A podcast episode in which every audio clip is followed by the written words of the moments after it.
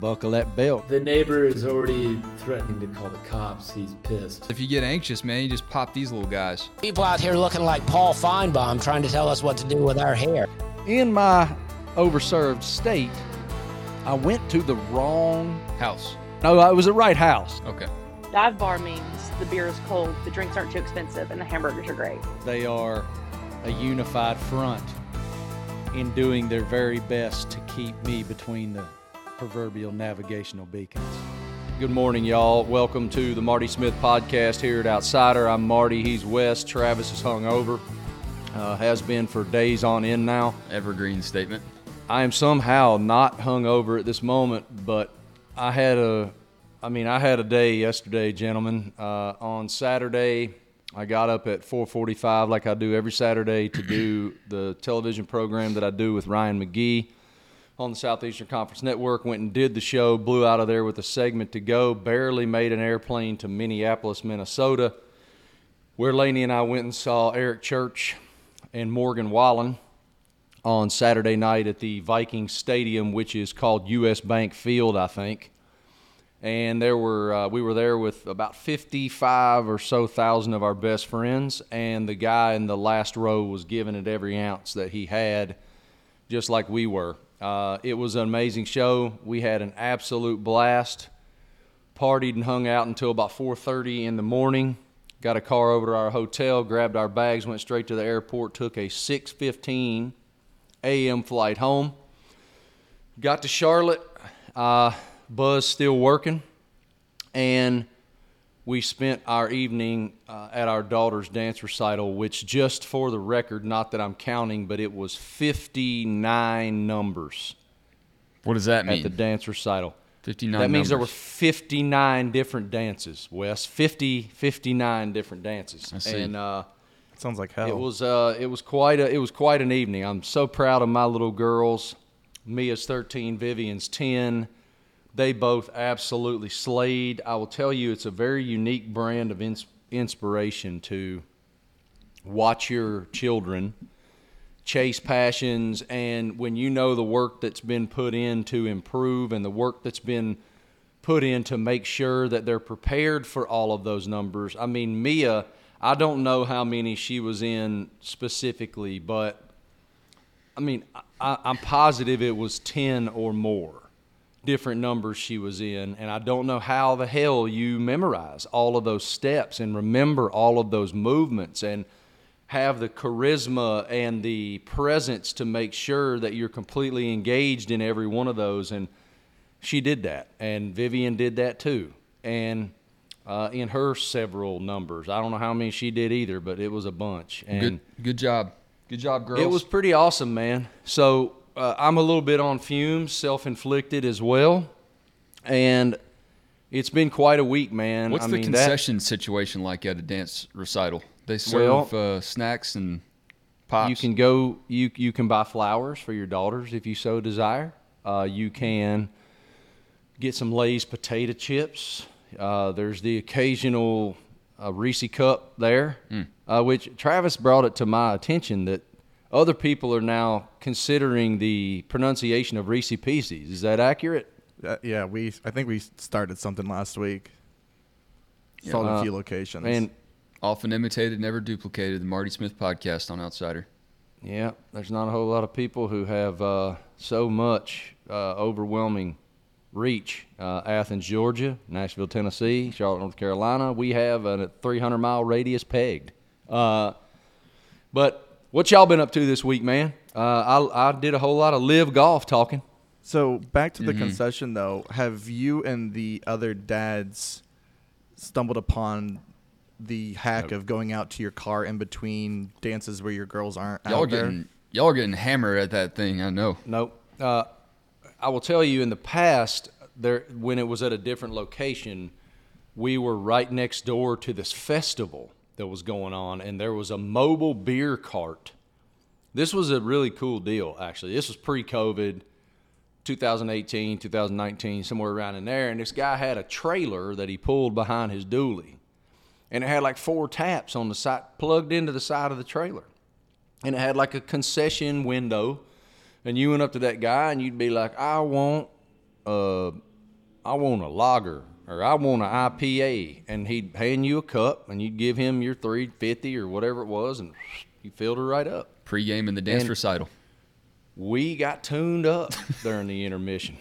I mean, we got tuned up, and there's no way I could have done that on Sunday, though. I, I'm telling you, you can't imagine. Lick, Laney and I were licking our wounds all day long, and it's one thing to do it when you're 21. I mean, Hank Jr. wasn't wrong when he said the hangovers hurt more than they used to, hmm.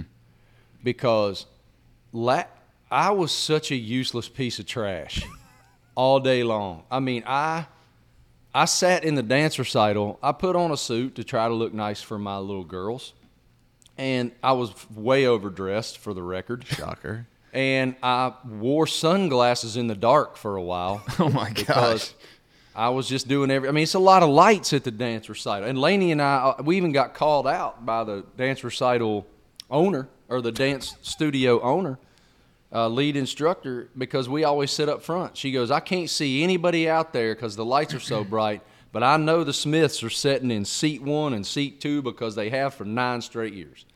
And that is the truth. And then we learn. Laney gets a text at intermission from Mia saying it's really hard to be. What word did she use? She used a great word. It wasn't demonstrative. It wasn't. Uh, I don't know. articulate. I don't remember. I don't remember what word it was, but she's like, it's really hard to do with your parents staring right at you in the first row. Oh. And we're sitting there going, well, damn, we paid extra money so that you would know we were here. Next time we'll sit in 42D, back there by the John. I uh I took dance lessons as a kid cut for two years. Do you know that? Oh, What did okay. you do, like I'm hip all hop? ears. What, what, what were you like? Uh, what were those kids? Crisscross? Do you know them? No, so Little hip hop uh, kids. a very close family friend used to have a dance studio, and so I think for two years, I forget the age, I did. Uh, I took dance lessons. There was one year where there was four other guys. Uh, we had these fake like tuxedos, and uh, we danced to "Gangsters in Paradise."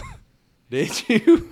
Yeah. Um, and and can can you do me a favor and and get up right now and move back about Yeah, ten zoom the camera towards the window? We're gonna judge your moves. I'm ready to watch. Go. if I try to get up and dance right now, I might throw up. But yeah, Wes so can did- Wes can channel his inner Coolio and start singing "Gangster's Paradise." So yeah, I did Yeah, that. my- and then, I haven't warmed up the vocals yet quite this morning. Um, What? Wes, show me your vocal warm up exercises. La La la Lake Lanier loves the ladies. La la la la la. The Human Torch was denied a bank loan. La la la la la la la la la la la. Y'all do all that over at the Four Letter Network. Y'all have your uh, talent coaches say, "Marty, you're you're a little slow on this turn here from the K to the soft The G." talent, the talent coaches just skipped right over me, dude. They knew it was a futile Lost exercise. cause. I- you know, they, it, it's it's a futile exercise. I'll tell you another thing that's a futile exercise is being a ginger. There's so much that comes with being this pale. I went to the I went to the um, dermatologist the other day, and I so when you when you're first of all okay so first of all when you're a ginger, it's really They lower important the lights that a little bit when you walk in. Yes, it's really important that all folk like you need to worry about the sun. All right, that thing Please. it's awesome. Vitamin D is a wonderful thing. It makes you feel whole, but where you got to wear sunscreen. And I grew up on a farm, and I was too proud to wear sunscreen. Back in the '80s, man, we didn't care. Like Coppertone 45 was a joke. My dad said they used to put like bacon grease on their That's skin to try to get a better tan. Well, maybe your dad did. I didn't go that far, but I can tell you that we would throw hay bales all day long. I mean, I'm talking 10 o'clock in the morning until dark. We would be putting up this hay. And I was too, all my buddies were like bronze and ripped, and all my guy, buddies I played high school football with. And they didn't wear shirts. So I was like, I ain't wearing a shirt. And I was neither bronze nor ripped.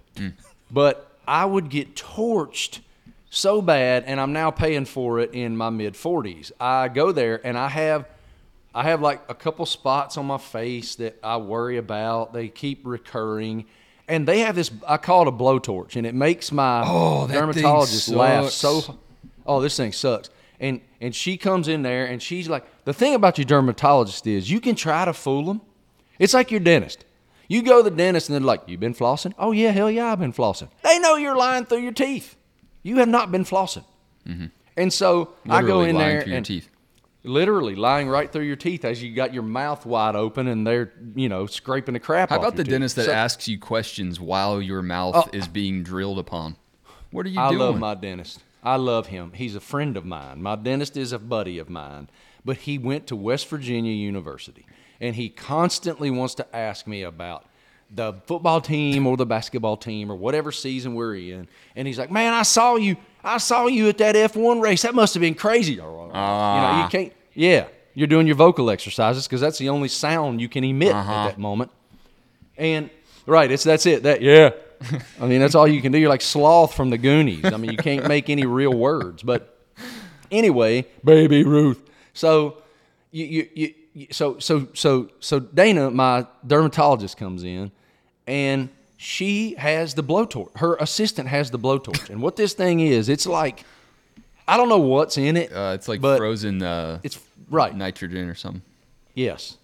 And if you have like a little flaky spot, or you have a like I have this flaky spot right here, or it's over here. I mean, and so they come in and she's looking at it and she's like, "I can tell you're doing an awesome job with your sunscreen. You're doing a great job." I'm like, "Well, how can you tell? Because I ain't burnt." She was like, "Nope, your freckles evened out." And I was like, "What's that? What?" She was like, "Your skin tone has evened out so much. I can tell that you've been diligently wearing your sunscreen."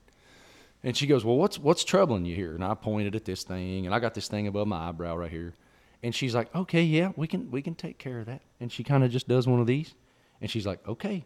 I was like, "Look, I don't want a big bubble blister all over my face. Like, how can we do this?" And she goes, "You know, Lowers the like- shield over her face. and I'm like, oh my God, blowtorch. And I kept calling it a blowtorch. And they were, two ladies were rolling. They thought that was so funny. But I've, I've spent my, I've spent my last few days ever since the blowtorch incident, uh, lathering up with Aquaphor. Y'all know what Aquaphor is? yeah, dude, I got a I got a two year old. We got Oh, yeah, Aquaphor on a Aquaphor, utility belt.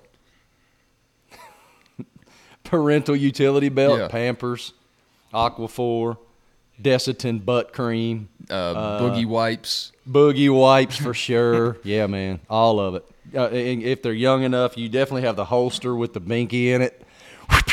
You, they're fired up. You just whip that thing out. on like a retractable cord. Yes. Or we had this one when my kids were young. It was a puppy dog. It was a red puppy dog that was about a foot long that had the binky sewed into the dog's nose or mouth or something. And so the pa- the ba- our baby would hold the dog and was had the pacifier and didn't even realize that the pacifier was there because they were playing with the little dog. It's genius. Oh, Genius. yeah. I don't know what it's called though. I'm that's I'm past that stage. Wesley. What the hell? So, So, what the um, hell's Aqua for? No, it's not. It's not. It's not. What is Aqua for? It. It's that's the product. It's called Aquaphor. It's Yeah, I called know. I'm saying, hold what is on. Aqua for? It is uh like a lotion. It's a healing ointment. Apparently, this is a poor man's aqua Aquaphor from the CVS. I have it everywhere. We we have it in every single room in our home. Um, I use it every day. So I fly a lot, right? I fly a lot. I fly so much that the uh, flight attendants come over and they say, "Mr. Smith, good morning. Would you like your mimosa or whatever?"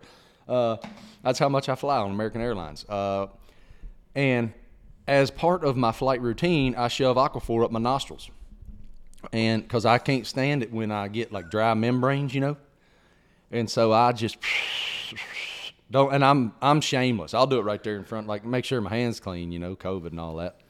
But Someone's I gonna snap uh, a picture of you from the side. It's gonna Yes. be like Oh, the Seinfeld. If you were flying You- and you you, actually see do Marty doing fingerprint this, take a photo, capture it, and send it to me. I need to see this.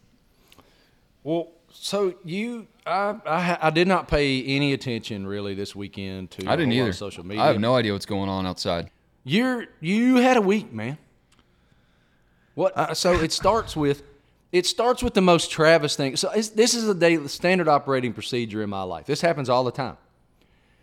Every day, I will get a text or multiple texts from somebody going, "Hey man, Dierks Bentley's playing over there. I need tickets for my buddy, or I need tickets for me." It's uh, it's like eight o'clock at night on Tuesday night. Luke Combs, the biggest damn star in country music, is going to play a parking lot show for BMI at wherever he played it, At BMI. and it was for BMI, right? Yeah, it was in their parking was at lot. was it at BMI? Yeah. Okay. All right, this thing this this show is 24 hours away. It's going to happen at like 7:30 at night on the next night. And I'm sitting there just minding my business. Phone starts buzzing across the room. Cameron's like, "Daddy, your phone's buzzing." I said, "I don't give a damn, son. I don't care. Leave it." So I get up a little while later and I go over to get a beer or to fill up my water or whatever I'm doing, and it's you know five or six text messages, and the top one is from Travis. Hey man, I don't know if you saw my text, but Luke is uh, Luke's playing a concert tomorrow night at uh, BMI parking lot, and I'd love to go. Like asking You- dad you, know, for the keys to the car at like you think you could 7 help me PM. out? Holy crap! So I mean, it's yes, okay.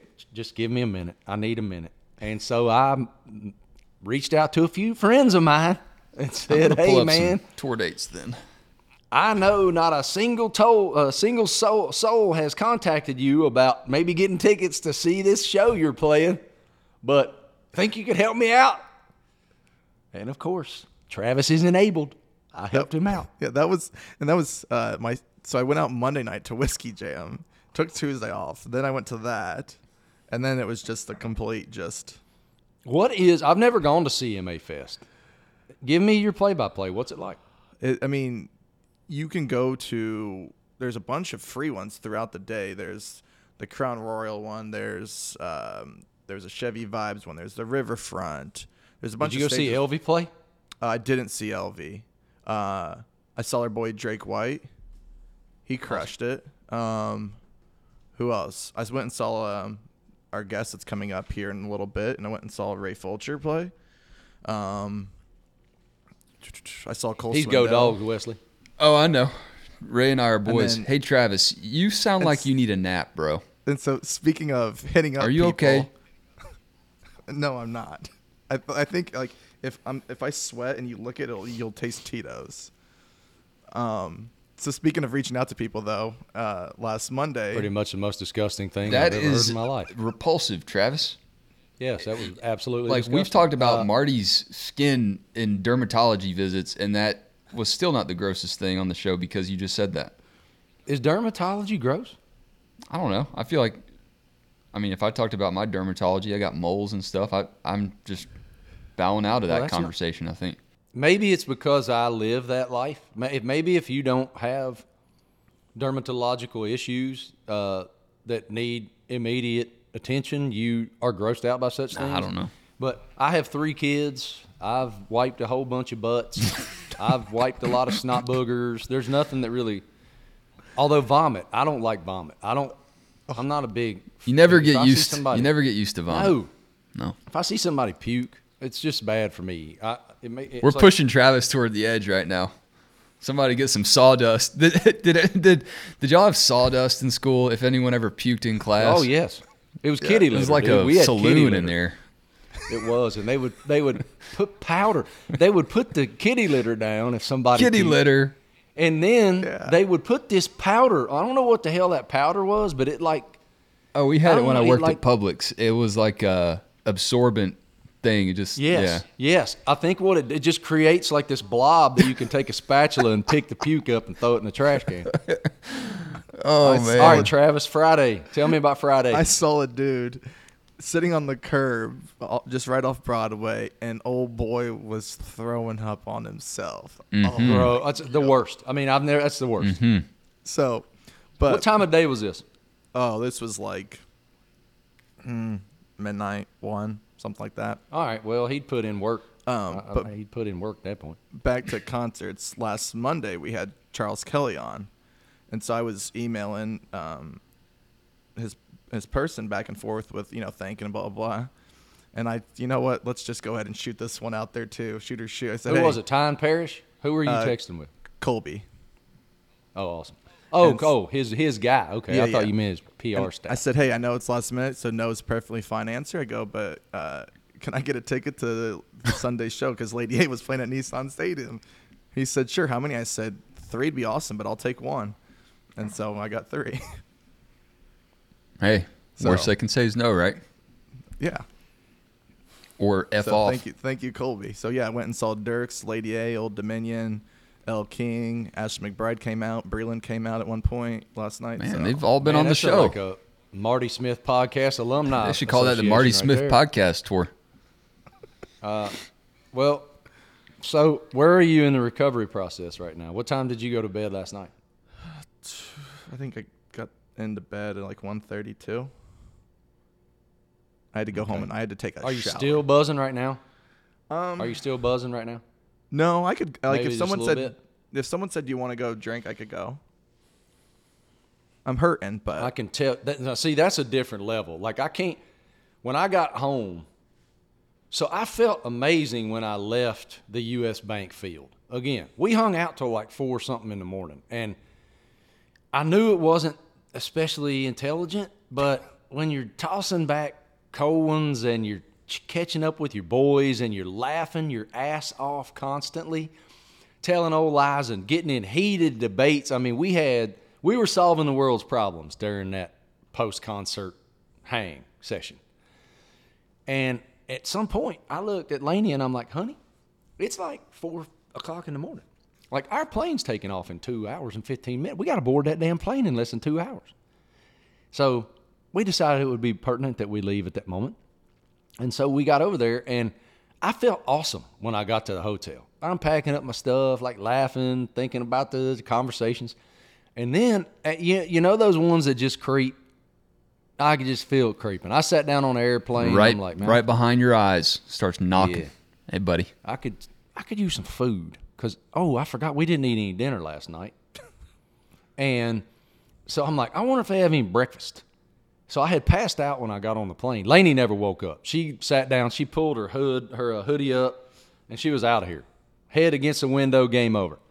So I had passed out immediately when I got on the plane, and then I woke up starving. I was like, man, I'm, I'm gonna eat, or I might. I don't want to blow a motor on an airplane. So let me let me try to get some food in me. Guess what the gentleman says to me? Yes, Mr. Smith, we do have a, a breakfast option. I'm sorry, I had fruit plates with yogurt, but uh, we those are all gone. I only got five of those plates. Uh, they've already been consumed, but we do have smoked salmon. If he would have given me smoked salmon, it would have been the Fourth of July.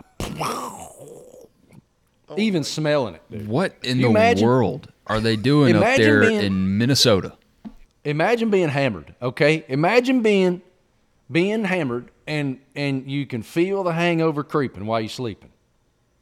And they put smoked salmon down in front of you. Dude it's not the right choice. It is not. Get the sawdust ready. yeah. Yeah. Get that kitty litter and that congealing powder ready because it's coming. That sounds Uh, awful.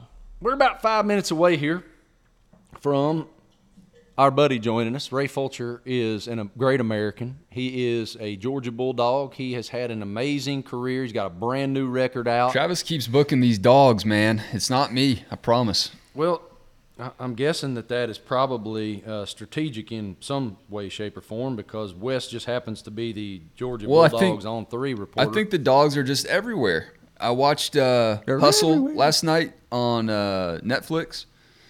Anthony Edwards is in the film. Um, Ernie Johnson is in the film. We're everywhere.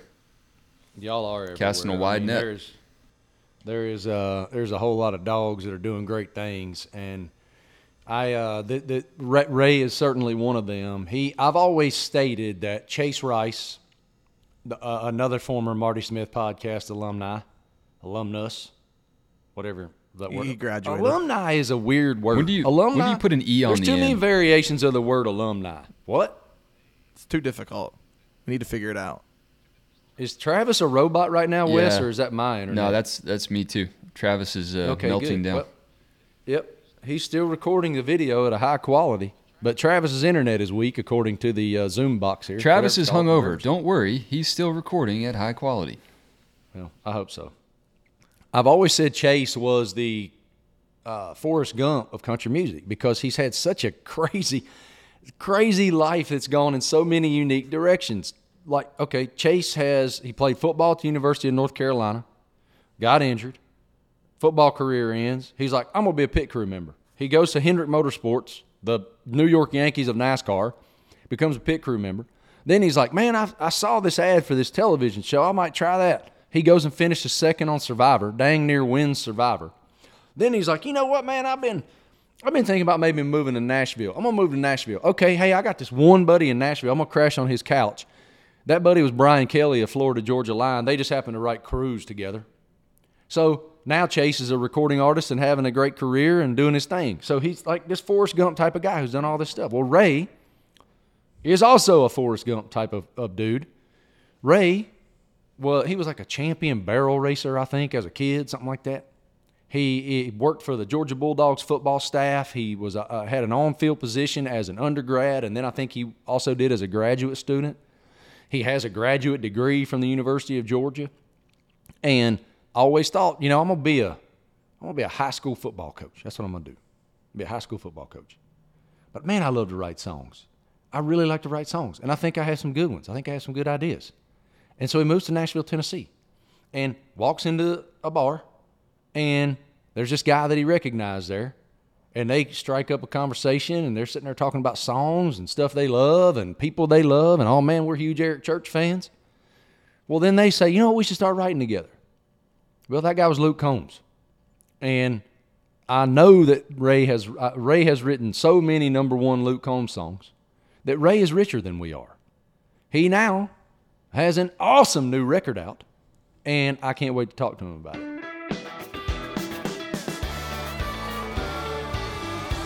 The gentleman about whom I was just speaking glowingly, a great friend to all of us here on the Marty Smith podcast, is the great Georgian philosopher Ray Fulcher. Good morning, Senator. How are we Good doing? Good morning. How you doing? Man, how I'm amazing, and the boys are amazing. Except Travis's oh. hangover is colossal from the CMA Fest extravaganza that he has participated. I can see it in his eyes. You can Even see it in through his the pic, pixelated. 280p recording here. yep. Yeah, he's hurting, dude. I'm hurting too, though. I went and saw, I was telling these guys a little earlier, brother. I went and saw Eric and Morgan at the U.S. Bank Field the other night, and Laney and I didn't go to bed. We went straight through until we caught our 6:15 flight the next morning. Oh And, man, uh, I've done that before. That hurts. that hurts after thirty, don't it? I just saw, told those boys. Uh, speaking of great Southern philosophers, Hank Williams Jr. wasn't lying when he said the hangovers hurt more than they used to. I'm on a two day run here, Jack. How? First of all, uh, I will say this. Um, this is one of the kindest people you will ever meet. He is nauseatingly kind as a person. He is a great friend to so many, a brilliant songwriter, and, and just a wonderful person and has a brand new album out. So I just want to start right there. How, what has this week been like for you? I don't. I've had a lot of friends who released new records. Yeah. This is a kind of a different thing, man, because this is the moment where you go, "All right, it's mine, and I'm putting my I'm putting this out there, and it's Right. mine." You know what, Mark? It's been. Um, it's funny you asked that question. I was just talking last night to someone, and I don't remember a a crazier four days or like four day span in my whole life. And the reason is because we had album release, and we had CMA Fest all at the same time. So Luke Combs back in when he released his first two albums, he did it during CMA Fest. And after the second one, he goes, Ray, if you whenever you release an album, never do it during CMA Fest. And so what did I do? I turned around, I did it during CMA Fest. Um, and man, it, it's been, you know what? It you're kind, you're right. You know, I made the decision to, to have a debut album, have 17 songs, kind of do it, do the thing that not a lot of debut artists are doing right now, which is just throw this big project out there and let let people have something to really dive into.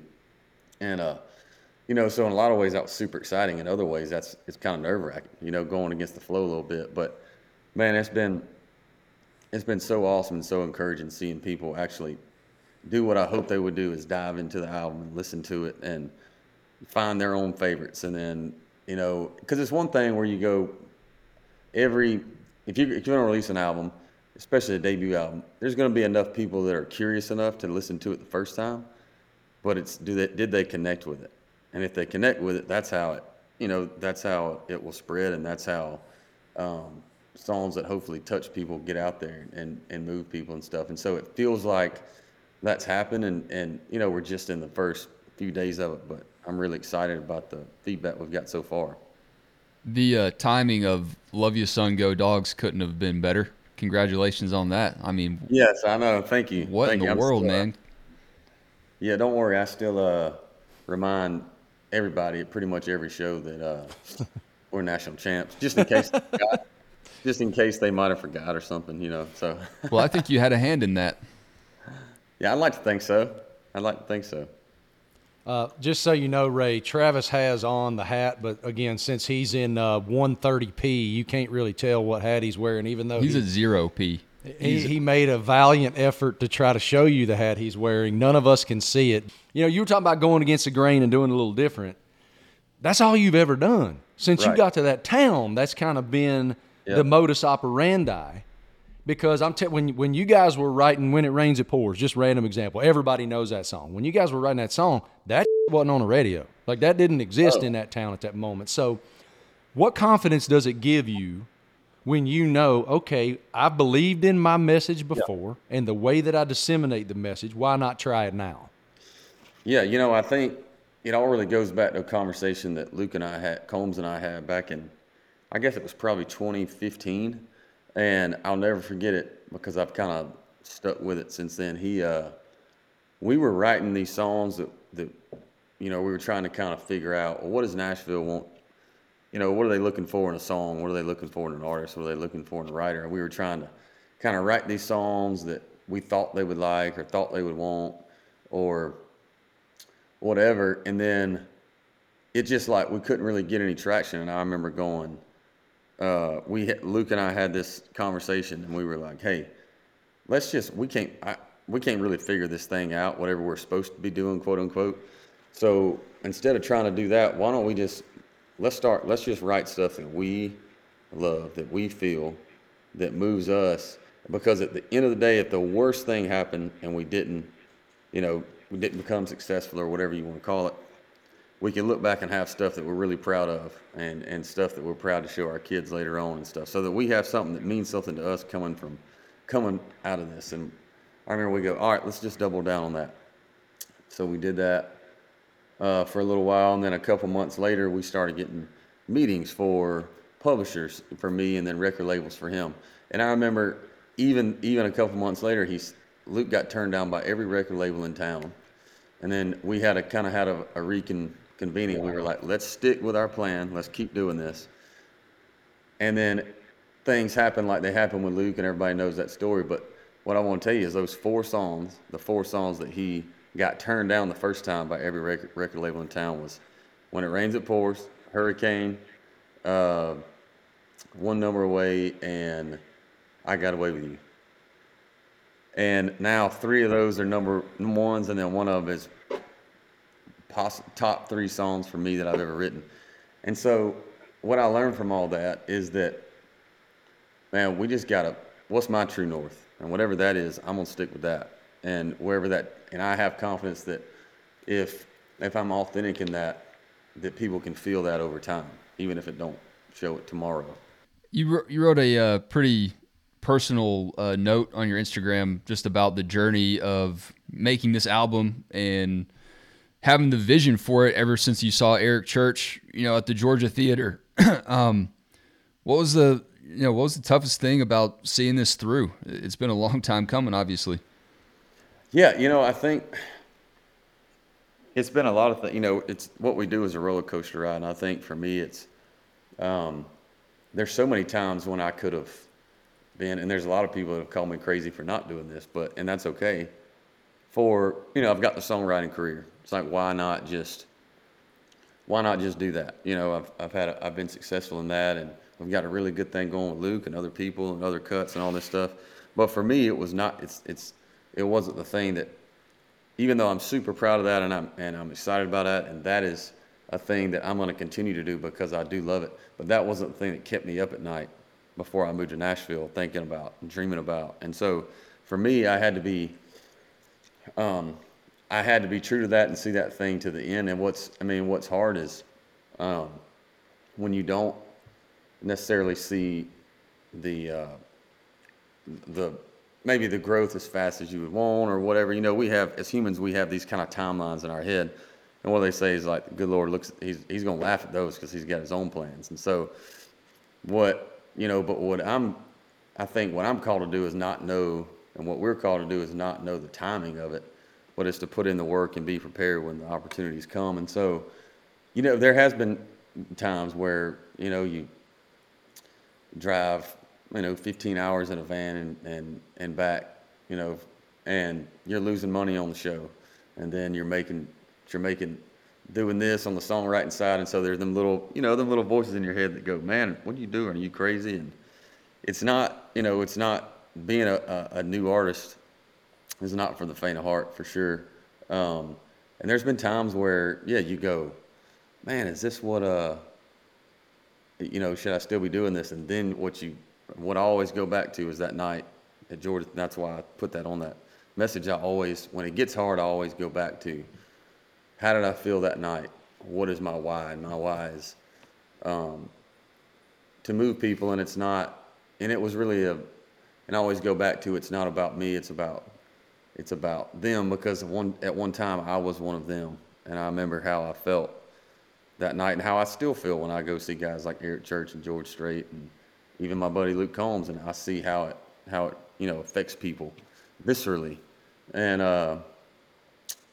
you know, and that's the why. That's why I'm here. And so, once I kind of come back to that home base, I'm I'm uh, I'm always good. But yeah, it's uh, they they don't call it a tough town or a ten year town for nothing. You know, it's um, it's it's a thing that will beat you up if you let it. But and it's gonna beat you up. I don't care who you are. Um, but it's kind of coming back and remembering why we're doing this in the first place. So There are guys on every corner on Broadway Yep. and the outer reaches of Nashville who have been told no four times, five times, ten times. And they have great songs too. Yep, And they pack up their and they move back to nowhere, Georgia. Yep. And and that was their path. Why did y'all work? Like why did it work? you know, I uh, I've wondered that sometimes too, and I and I think for you know for Luke, I think before I speak about myself, I think for a guy like Luke, he's just everybody always asks me, is he everything that we think he is, like behind the camera? And I go, no, he's not. He's even better. He's even cooler than you see, because he's the most down down to earth human, most loyal human, and most thoughtful human I've, I've one of the most thoughtful humans I've ever met. He also has a generational voice. The first time I heard him sing, I, all right, I always tell people this. I go, there's two times in my life where I've seen something the first time, and I go, that's life changing. That's like something that I've never seen before. They're built so different that there's no way they can't be successful in this. And that is the first time I saw Matt Stafford throw a football. It's when he was 17 years old as a, as a early enrollee at Georgia. And the first time I heard Luke Combs sing. And there's just some things that you ain't gonna get in the way of. And I think those are two of those things, you know, and but as far as the songs go, I think it all really just it just does come back to putting those blinders on and then you know, I think there's a certain thing in us as a songwriter and either you either and, and to me it's either you're born with it or you're not. It's like this this way to kind of feel these things and and put them into words to where even if you don't say what you're feeling, the listener can can feel it and and get um, and get what you're trying to to say in it, and have somehow evoke that emotion. And I think that, and I think the good Lord that I think I was given some of that, and I think that uh, a guy like Luke was given a lot of that too. Um, you know, and I also think it's just daggone being. You got to be a little crazy and a little stubborn to do what we do, and I think sometimes it takes a lot of a, a lot of uh, of not taking no for an answer for years and years and years and being resilient. And I think you, all that stuff put together, I think you got a you got a shot. And um, and also too for for mine and Luke's thing, I think it was a timing thing. I think country music was a was at a point when Luke really kind of took off that it was really starved for that sound and for that kind of lyric. And again, it was not something that we I could that we could ever take credit for for going for being some mad scientist and being like, oh, this was this was all thought out and planned, and we it, it happened just like we planned it. You know, we were just a couple good old boys that were just decided we're going to do what we want to do, and we're going to stop chasing. You know, we're going to stop chasing what we think we're supposed to be doing. Let's just be us, and that's when it that's when it started working. You know, you mentioned Stafford. Uh, I don't know how many people are aware of, you know, the experience you had working on Georgia's football team, going to school there, and all that. How how far back does your writing passion go? Were you like writing things on the side while you were, you know, doing assistant work with the dogs, or were you totally focused on that, and then you went into writing? Well, later on, it wasn't so. I was a grad assistant at Georgia after I was a student worker. So during my student time there, for the most part, um, until later on, I mean, it wasn't till my, I think late in my junior or early in my senior years when I uh, saw Eric. You know, I was 20 years old, I think it was, when I saw Eric for the first time, and that's when I picked up a guitar. And then I really didn't start writing until I was kind of in my graduate program. And so when I was in my graduate program, I was doing like, uh, you know, I would come into the. I think no, actually, it was my it was my senior year. It was my last semester in my senior year. I saw Eric earlier in my senior year because I remember this vividly. I was student teaching, and and really when I when I kind of made the decision in my heart, like, man, I probably should figure out what I want to do with this, and maybe it's a higher calling than just a hobby for me. Is I had I had went through all of college and I got my degree, and then I was sitting in a uh, I was doing student teaching uh, down there outside of Athens. I was student teaching, and I remember the first day that I went into student teach. You're kind of the first week you're you're sort of watching and you're learning and you're um, the the kind of host teacher of the classroom. And I was in. I remember vividly being in the back of the classroom, writing my first song. I was back there like I had this idea and I was writing it down. I had really had no melody, but I was writing these words down. And I remember th- just this kind of juxtaposition of like I'm I'm in this place training for what I've gone to school for, and I'm in the back of the classroom writing a song, and that kind of was a light bulb for me. That was like, you know, maybe I should maybe I should kind of figure out where this is going. Um, because obviously I, I kind of felt where my heart was in that moment. But I, uh, you know, I really didn't start, and it was kind of after that during during my graduate time at Georgia when I was, I started kind of playing shows, and most of those were cover shows. But then I started trying to write some songs in the um, in the meantime, kind of when I wasn't uh, working for the team. But what I did realize first is that uh, at first is that I was that writing songs was to me a lot like the way I made it make sense was I was like a history education major, social science, and we wrote so many argumentative essays, these long 20 page papers. And then what made it make all click for me is for being a songwriter, even though the first, I, I say to everybody, the first 100 songs are, are you're probably going to write 100 bad ones before you write your first good one. You just know that. And so my, my first songs were not that great. But the way I made them make sense as far as structure was uh, I was like, okay, all a song is is a, a, a, really short argumentative essay that always points back to this one idea, and then it just rhymes and it's got a melody, and it's got this kind of scheme that it stays in. But other Sounds than that, super easy. Yeah, yeah.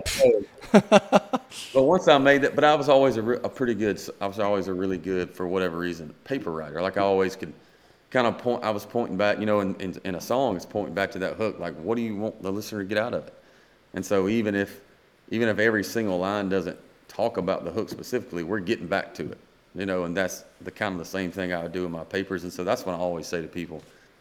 Hey, I'm not really using my diploma per se, but it helped me get here because without that understanding, I don't think I would have understood how a song was supposed to work either. I don't know a whole lot, but I don't know that a single argumentative essay could ever fill your pocket quite like when it rains, it pours. Right. Yeah. Filled your little, pocket, sir. That's a little different, and they're much. Uh, you know, I, I, they uh, they're I feel like the argumentative essays for me were like the weighted bat in the in the on deck circle. You know, they're they're a lot they're a lot heavier and a lot harder to swing than that um, than that aluminum 20 uh, 3229. So, uh, yeah, and you're right about that. Thank thank the Lord that I'm not writing those for a living. One of the things that I admire, and I've always been this way, I, I think a lot of people are a little bit fearful and have a bit of trepidation to walk up to someone who inspires them and just say it. Mm-hmm. I, you know, you, you talk about Eric, and I'm going to ask you about him in just a minute, but I Yep. did the same thing. I mean, I will maintain, I, everybody knows anything about me, they know I feel this way. He saved my life. I was in a very, I, I was rudderless Yep. after I lost my dad. I was lost. I was going through things, even consciously and subconsciously, that I never could have been able to crystallize and, and, and make my way through if it weren't for sinners like me. That album saved me. And when I met him, I told him, and I was mortified, embarrassed as all hell. I couldn't believe I said it, but Yep. what that was was the seed planted that spawned one of the most beautiful friendships in my life. Certainly one of the most impactful. Now, when that person has that kind of impact on you, Ray Fulcher, as you're watching him at the Georgia Theater, and then, oh my God, I actually have the opportunity to tell him Yeah. how did you tell him? What did you say? And this is a two part question. This is not a press conference, but I'm going to take that liberty. Go ahead. How'd you tell him? And then, oh my God, does to me, he actually says, yes, I'm, I will sing on that track. Right. Go. So, actually, the second one came before the first one, which was kind of cool that it worked out that way. So, Luke and I wrote. I'm gonna start with Does to Me." So, Luke and I wrote Does to Me" and, tw- and, with a guy, and a guy named Tyler Reeve, who you may know too. I know Tyler, great. yeah. He's an awesome Yes. guy. In 20, we probably wrote it in 20, I think, uh, 16, um, before Luke's first album came out, um, but it was already done. So we wrote this song, and I and we all, I remember when we wrote it, we go, man, this would, you know, would sound awesome on this as Eric Church, and then we're we're just kind of like, well, we can all dream, but Eric's Eric, and we're us, and we don't know how to get, you know, we don't have his number on speed dial. So, uh, but because that first album was already done, it was going to be a year and a half before Luke recorded again. In that year and a half, the rocket ship took off. Luke's, Luke became who we know Luke to be today.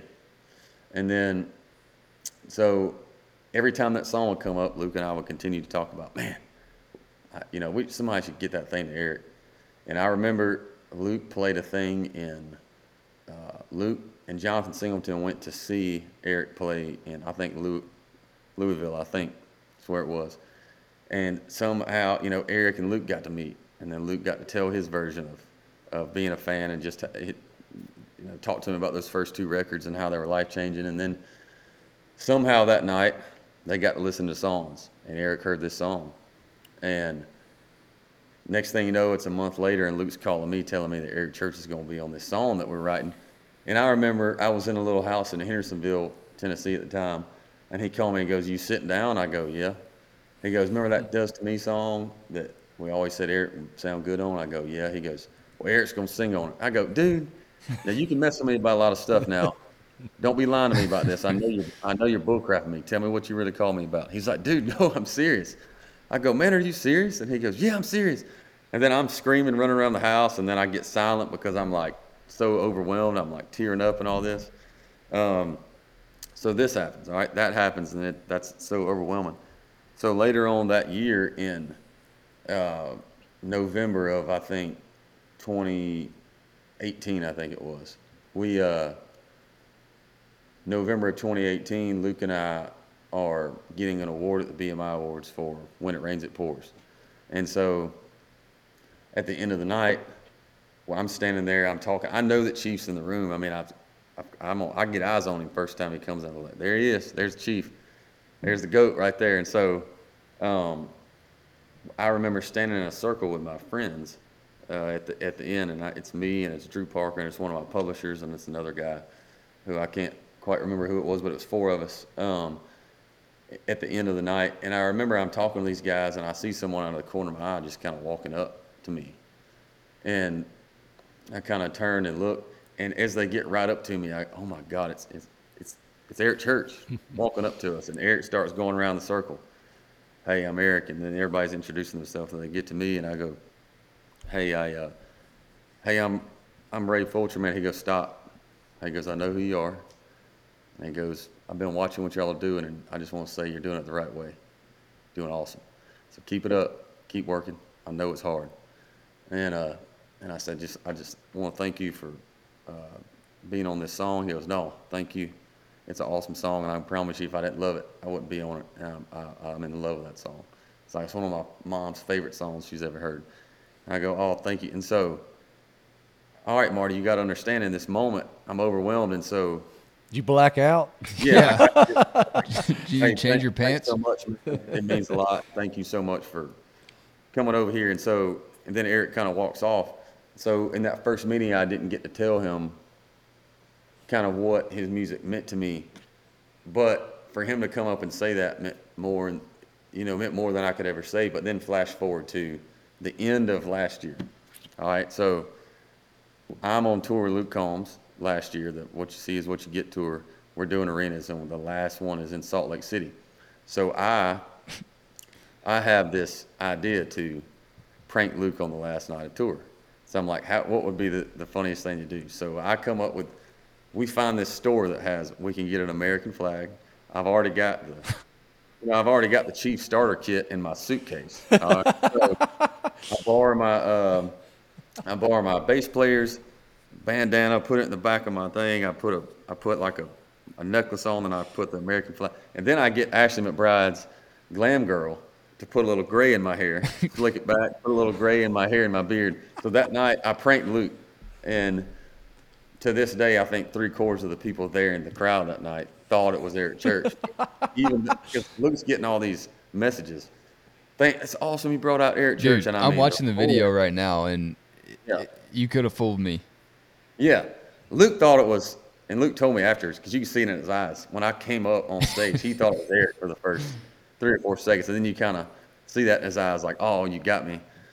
So that, but earlier in the year, I had planned to the next day, I'm flying to Greenville, South Carolina to go down and watch Eric play. And I'm finishing up my, my touring year with a present to myself, and that's going to see Chief. So uh, I get there the next day. And then I get a random text on my phone, and, it, and it's the guy that goes, Hey, this is Marshall with Eric. Um, he heard that you're going to be here tonight. He wants to hang out later. And I'm like, What the heck? I'm like, He's like, Just hang out at the end of the show. I'll tell you where to come to. So I was with a bunch of buddies, and, uh, and Marshall just goes, Hey, you know, uh, I couldn't bring everybody back. I didn't ask to bring everybody, didn't want to. So, um, anyway, at the end of the show, Marshall texts me and I meet him. And I'm, I'm waiting there for a little while, and Eric's kind of uh, talking to his family and stuff. And then uh, I, Marshall comes and gets me, and he brings me back to the back, and I turn the corner, and there's Eric.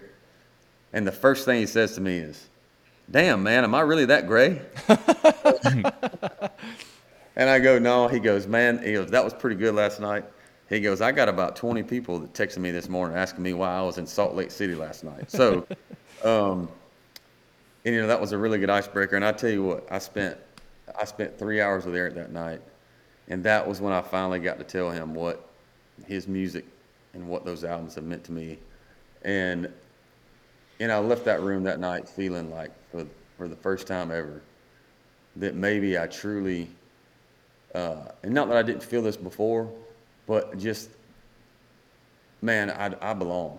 Because Eric's in here and we're talking shop and we're talking about songs and he's asking me my opinion on um, this song or that song, my opinion on what he's doing, and really, and whether he cared or not, making it, making me truly feel like um, that he cared what I had to say, and, and and I got to tell him, you know, the reason I'm here today, the reason that I've that I ever even moved to Nashville is because 2006 inside Georgia Theater. Um, and I'll forever go back to that moment. And we got to talk about lightning, and we got to talk about uh, the Battle of Betty's Love, which is a song that Eric wrote um, that I found through my publisher that he uh, that he wrote back in 2004. I mean, it's 18 years old, and uh, and it, and to my knowledge, and then we then we got the courage to ask if I could record it. and to my knowledge, I'm one of only about a handful of people that's ever got to cut an Eric Church song. And that, I mean, I can't even put a, I can't even like find a word that that describes the feeling of that. You, Morgan, Keith Urban, Uh, Terri Clark, Terri Clark cut. World needs a drink. yeah, and and and I just said five because I there's got to be another, but that's the only four that I know. Um, and then he, it's funny, he brought it up and said, "Man, that's I, I love that song." It just fell fell between the cracks of album one and two, and, and those that happens all the time. It's happened, you know, it just happens because we write all the time, and and uh, and he he said, "Man, it's an honor that it's going to see the light of day, and for someone who I respect to do it means a lot." And for Eric to say that to me, it's like, man, what in the world is life right now? And so I just, you know, for that's kind of my story of when I got to talk to Eric about what his music means to me. But I think I want to use that opportunity even more to just go. You know, there's a reason he is who he is, man. He's just, uh, and and and why you're as good of friends as you are because, um, the, the guy is just, uh, kind of like Luke in the sense where I say is he as cool as everybody thinks he is. He's cooler, and is you know they say sometimes you shouldn't meet your heroes because maybe they're not as cool. Well, I thank God I did because even cooler than I could have imagined, and so just graceful towards me, and um, you know, and and and I've got to uh, I've since got to text with him about Battle of Betty's Love, and, and got to send him the final version of it, and to to have him for me to get the text back, like holy crap, man, in all caps, and just go, this is everything I could have ever wanted it to be. This is freaking awesome. Y'all killed it. And for that to come from the chief, you know, it's, uh, that is certainly a thing where you go, I never dreamed that big. I never dreamed that big, you know, so, um, I'm, I'm really proud of that. And I'm also happy that we finally got the chance to hang and, and got to, uh, to really truly dive in and me tell him what it, what, what his music has meant to me. That validation is everything, man. It's so cool to actually hear Yeah. that uh, from your from your heroes. Um, Yeah. another big dream for you and me, Ray, watching the Braves win a World Series, Yes.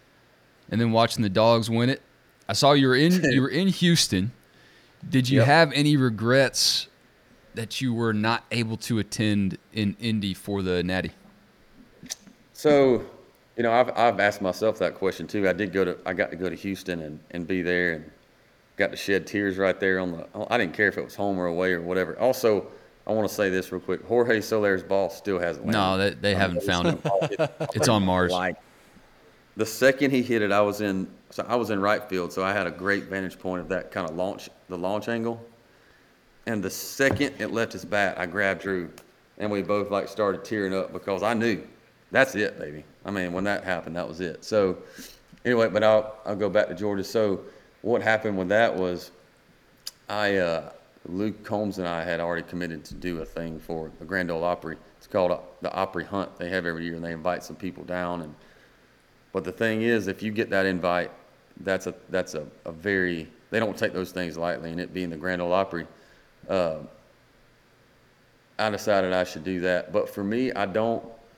The reason I don't have any regrets about it is well, number one, I hope that I have another opportunity one day. But I am so my my heart was just as filled watching them as it was as it would have been if I would have been there because I've been following them for so long and I've been so connected and I've been so lived, breathed, and died with the Georgia Bulldogs that it didn't matter where I was in the world, I was going to feel like I was there. And also, too, I will say this: I know that that was the national championship, and one day I hope I get a chance to see it. But I don't know if anything in the world, for me in sports, will ever top uh, being in Pasadena, watching the Dogs win in overtime versus Oklahoma in January 1st, 2018. That to me is the pinnacle. I know it was the national championship, but I don't know that anything will ever top that experience for No, me. No, I'm, I'm with you, man. That was special. One special. of the greatest games ever played, man. Yeah. Good God. What was uh what was Kirby like in 05 when he was back on campus for a year coaching up the running backs? Yeah, so I was I was with the uh, quarterbacks then, and Kirby was with, with the running backs. Um, uh, I can tell you this: it was a different it was a different feeling that running backs room. it was, uh, I mean, that dude, that dude is on another level with intensity, and um, I just remember a whole lot more screaming going on in that running back corner than I remember the year before, my first year there. Um, and uh, you, but you could just tell. I mean, that you could tell from the second he stepped in campus, like this dude's gonna be successful because he ain't got no other option. Like this dude gets it.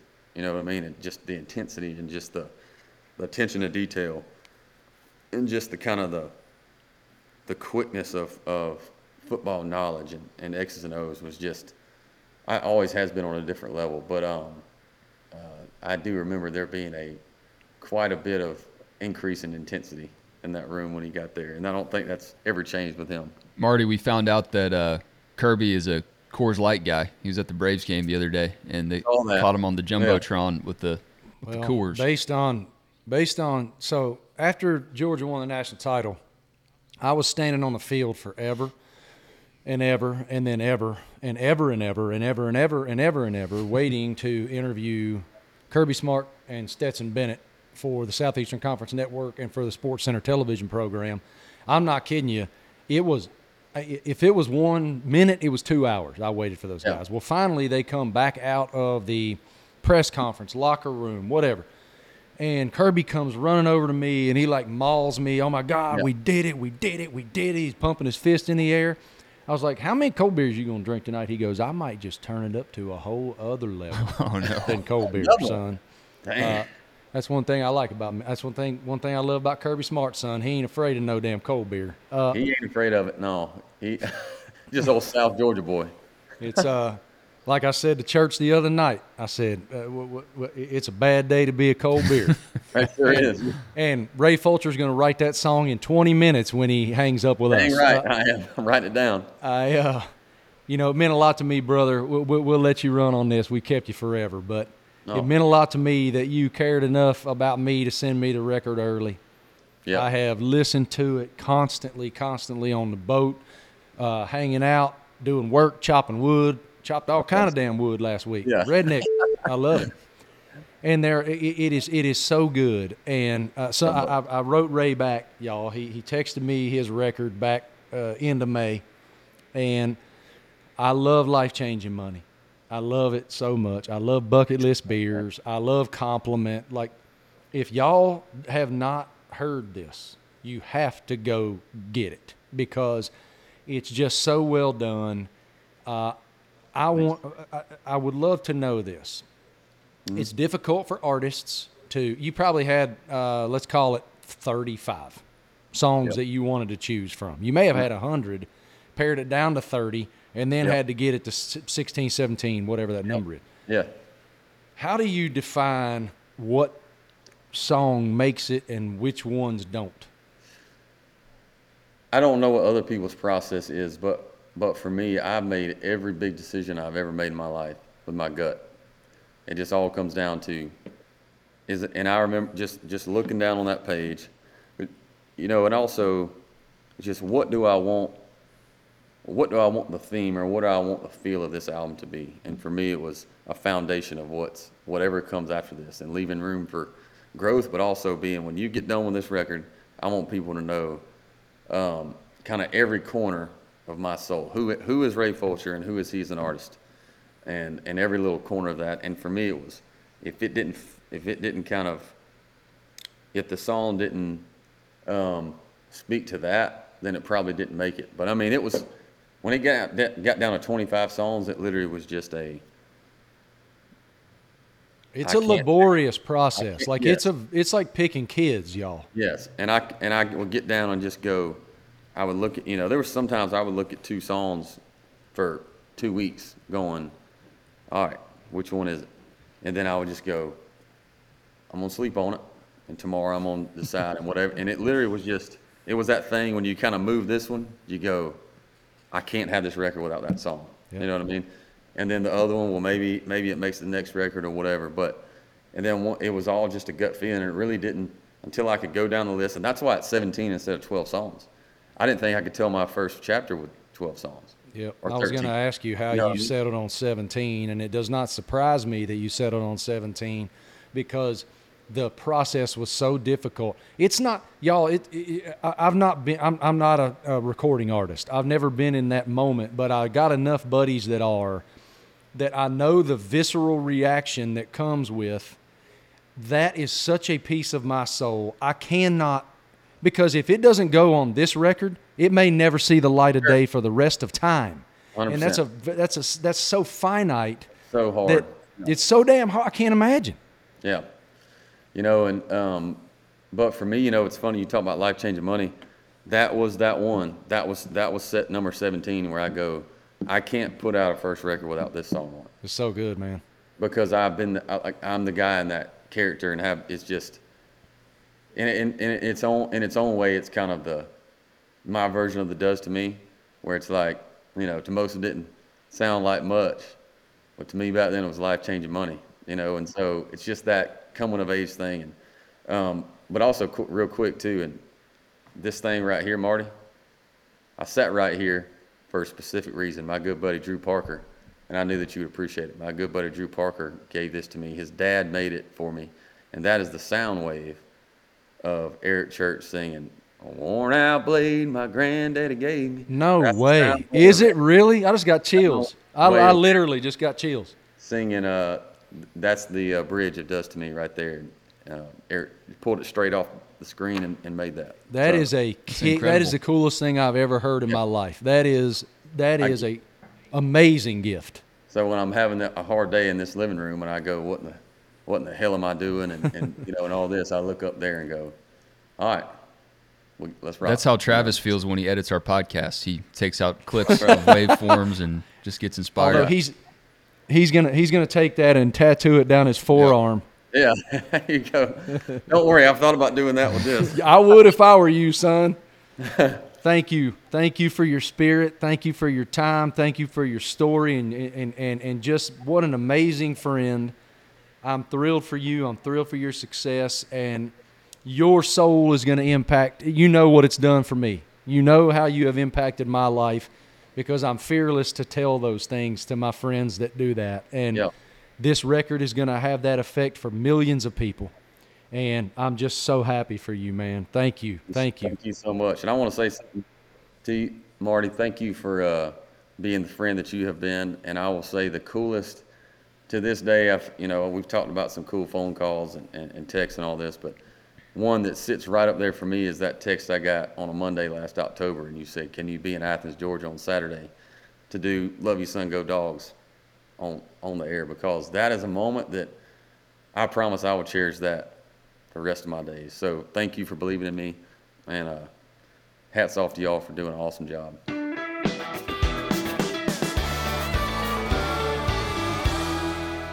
As y'all learned last week, we have a brand new partner here on the Marty Smith podcast, and we are pumped that Moultrie is part of our family. For more than 35 years, Moultrie has pioneered the game management category. Today, Moultrie is one of the best selling brands of game cameras and feeders in the world, and it continues to innovate with new technology that hunters and land managers rely on. That includes me. I'm sending a whole bunch of them up to my land in Virginia so that I can keep tabs on these big bucks they keep telling me about. They send me these iPhone pictures of the bucks on my land. Uh-uh. I want that trail camera. Defined by the foundations of reliability and ease of use, Moultrie products are always field tested and designed for hunters by hunters. Combining forward thinking innovation with time tested practicality, Moultrie consistently demonstrates what it means to be the most trusted name in game management. We are so grateful that Moultrie's on board. Make sure you check them out. It's moultriefeeders.com. That is M O U L T R I E F E E D E R S.com. Moultriefeeders.com to learn more.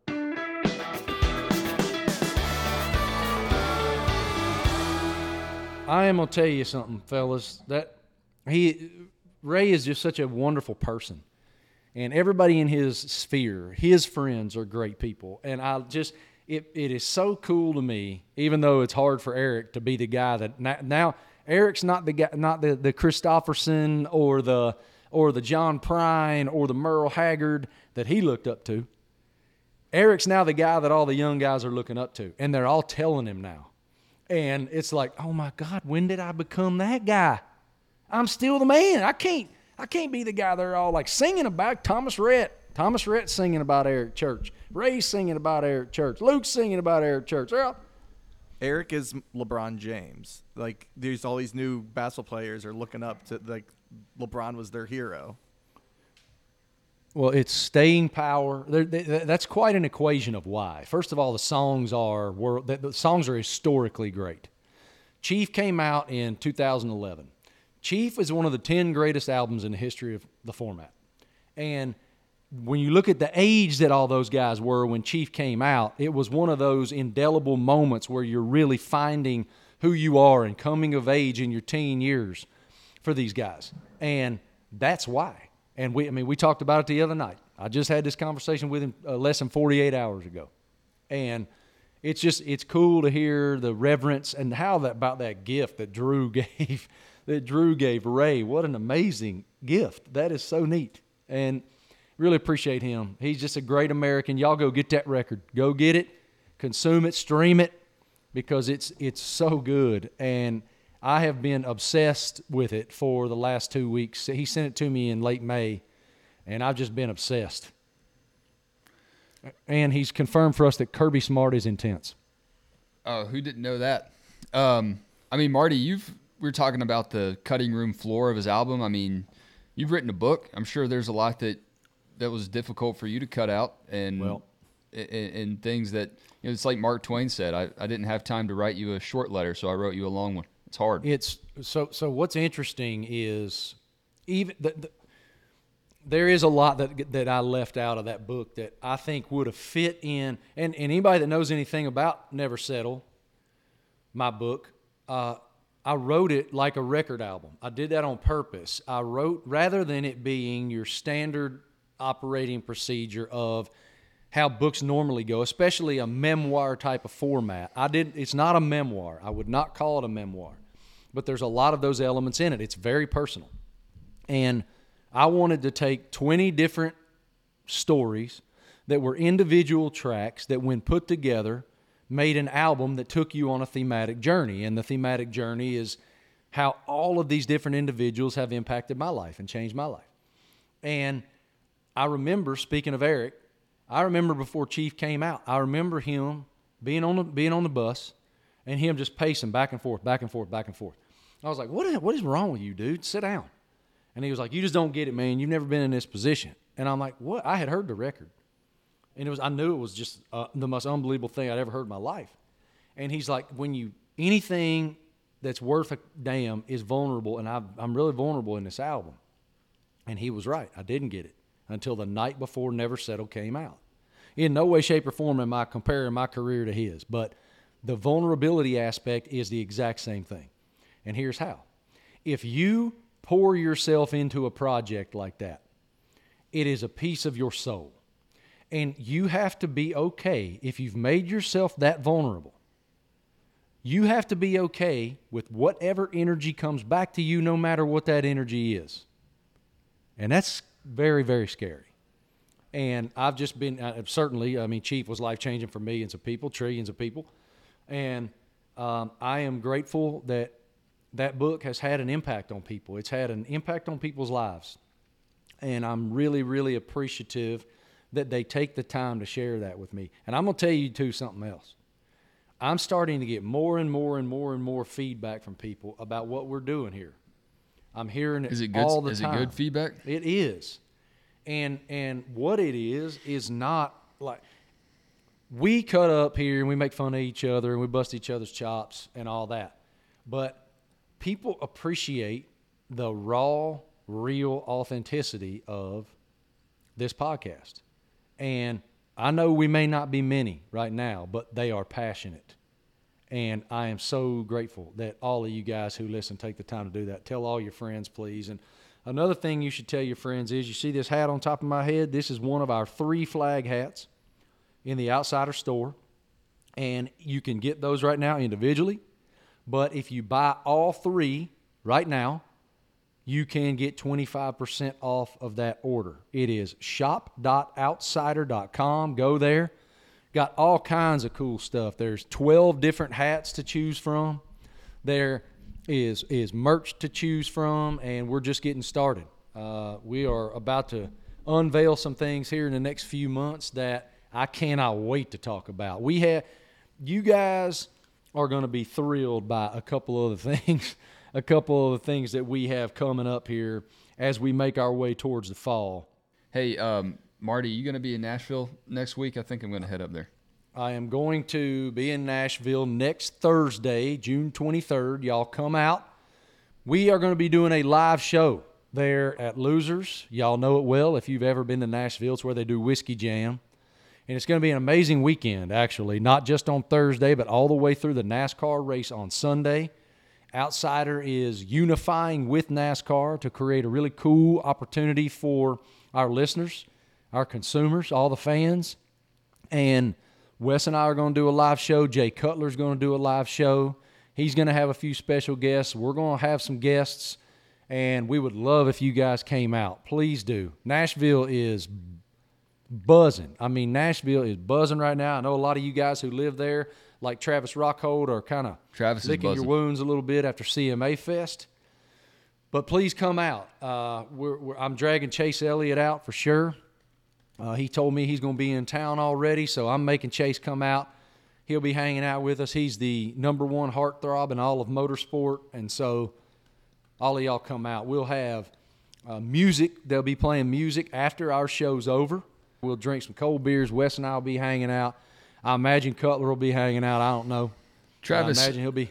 uh, are you taking uh, like input, like ideas for the show? I'm- I'm just, I got a like a few ideas. I mean, I, I will take anything under advisement. So I mean, what, let's hear it. Can we get like a like a high school marching band just to play? I mean, there's literally going to be a concert afterwards, Wes. I, I I did that just for you guys. We're gonna you guys set gonna be that on up? five. You guys are gonna be on from five to six, and then whiskey jams on right after us. You know, Do we know who's playing at I'll Whiskey Jam yet? we we do not know the list yet. They hold that close to vest. Um, why they put us at losers? I know they do. It- should, should we take that personal? Well, technically, our show, winners and losers, are right next to each other. We're technically going to be doing the show from winners, but it's right they're they're right there together. Winners and losers, tomato tomato. I don't know if that's how that works. Well, either way, y'all need to come out. Please hang out. We don't want to feel like I've been Poindexter my whole life. I don't have a whole lot of friends, so if y'all could come out and make me feel like I have friends, that'd be awesome. I'd appreciate that. And again, we're going to we'll be there hanging out, having a great time. Am I allowed to drink? I mean, may as well just keep it rolling, buddy. I mean, I feel like you have a Tito's transfusion anyway, so just keep it keep it rolling. What do you put in your Tito's? Like club soda? Tito's. Soda, soda, and I usually tell them to not put the lime in it. Why? Why don't uh, you got a problem with limes? I put Because lime then in you my either Coors get- Light, get dude. scurvy. because you just get like little pieces of lime in your mouth, like the and then like You're- it's like pulp, and then also it's either You like are you get such a pain in the ass. It is get- unreal. What? you either get no lime flavor or you get all of it. And also, a lot of these bars, I don't really trust these limes and how they've been cut and if they're where they've been sitting out, you know. So All right, Travis, give me your assessment on this because I, I had both of these uh, summer treats over the weekend. The flavor ice that you push up out of this out of the plastic tube. Who wins in a head-to-head between those and uh, ice cream sandwich? Oh, that's easy. the the, the freeze pops win. I know what I'm taking. The freeze You're pop- taking Pops. flavor ice over ice cream sandwich? Are, you- No, are I'm you taking outside? Sammy. I'm taking outside? ice cream sandwich eight days a week. But see, okay, Are are, you you, are you outside? are you drinking? I don't know, dude. I mean, if I'm eating ice cream, I'm probably not drinking. That's what I'm, that's what I'm saying. Like if you're outside, I'm assuming you're drinking, so you go with the freeze pops. If you're not drinking, then you can go with the ice cream sandwich. You're Have gonna you put guys some ever had- Tito's in your freeze pop. I mean, those are Would a freeze pop freeze if it was made of Tito's? I don't think so. Do- Tito's doesn't freeze. So you have to put some rum, Right. Put some Bacardi in it. When I was at the Indy 500, the uh, Larry's Gang family, they uh, they had some Jello shots. I've not seen one of those in uh, two decades or so.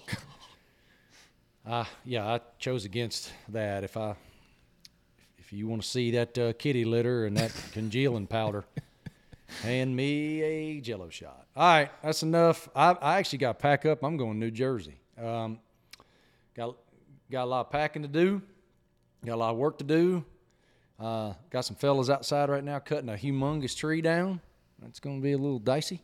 They got a tree that's like leaning over real far, big old tall white pine, and it makes me worry about like my fence outside and my boat dock and all kinds of stuff. So Well, you'll end up chopping it down anyway. Hey, uh, en- enjoy your gabagool.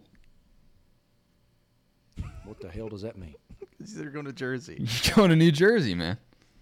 What in the world did you just say? Didn't you marry? gabagool. Didn't you marry into like Yes. the a New Jersey family? Like I did. I did. you don't know what gabagool is? You you, you watch The Sounds Sopranos? like a real bad Halloween outfit to me. What? This is outrageous. It's damn outrageous. All right. Well, report back when you find out what gabagool is. Okay, I will. All right. Uh, Thank you so much, law enforcement officials all over the country working hard to keep our community safe. Fire and rescue, first responders, uh, you guys are so brave, courageous. We appreciate you. In the United States military, we are free. Thank y'all. Y'all have a great week. We appreciate you. Thanks so much for listening. Subscribe, rate, review, follow, hit the button, do whatever you got to do, ring the bell, click the sticker, all that stuff go buy a hat. And we'll see you later, boys and girls.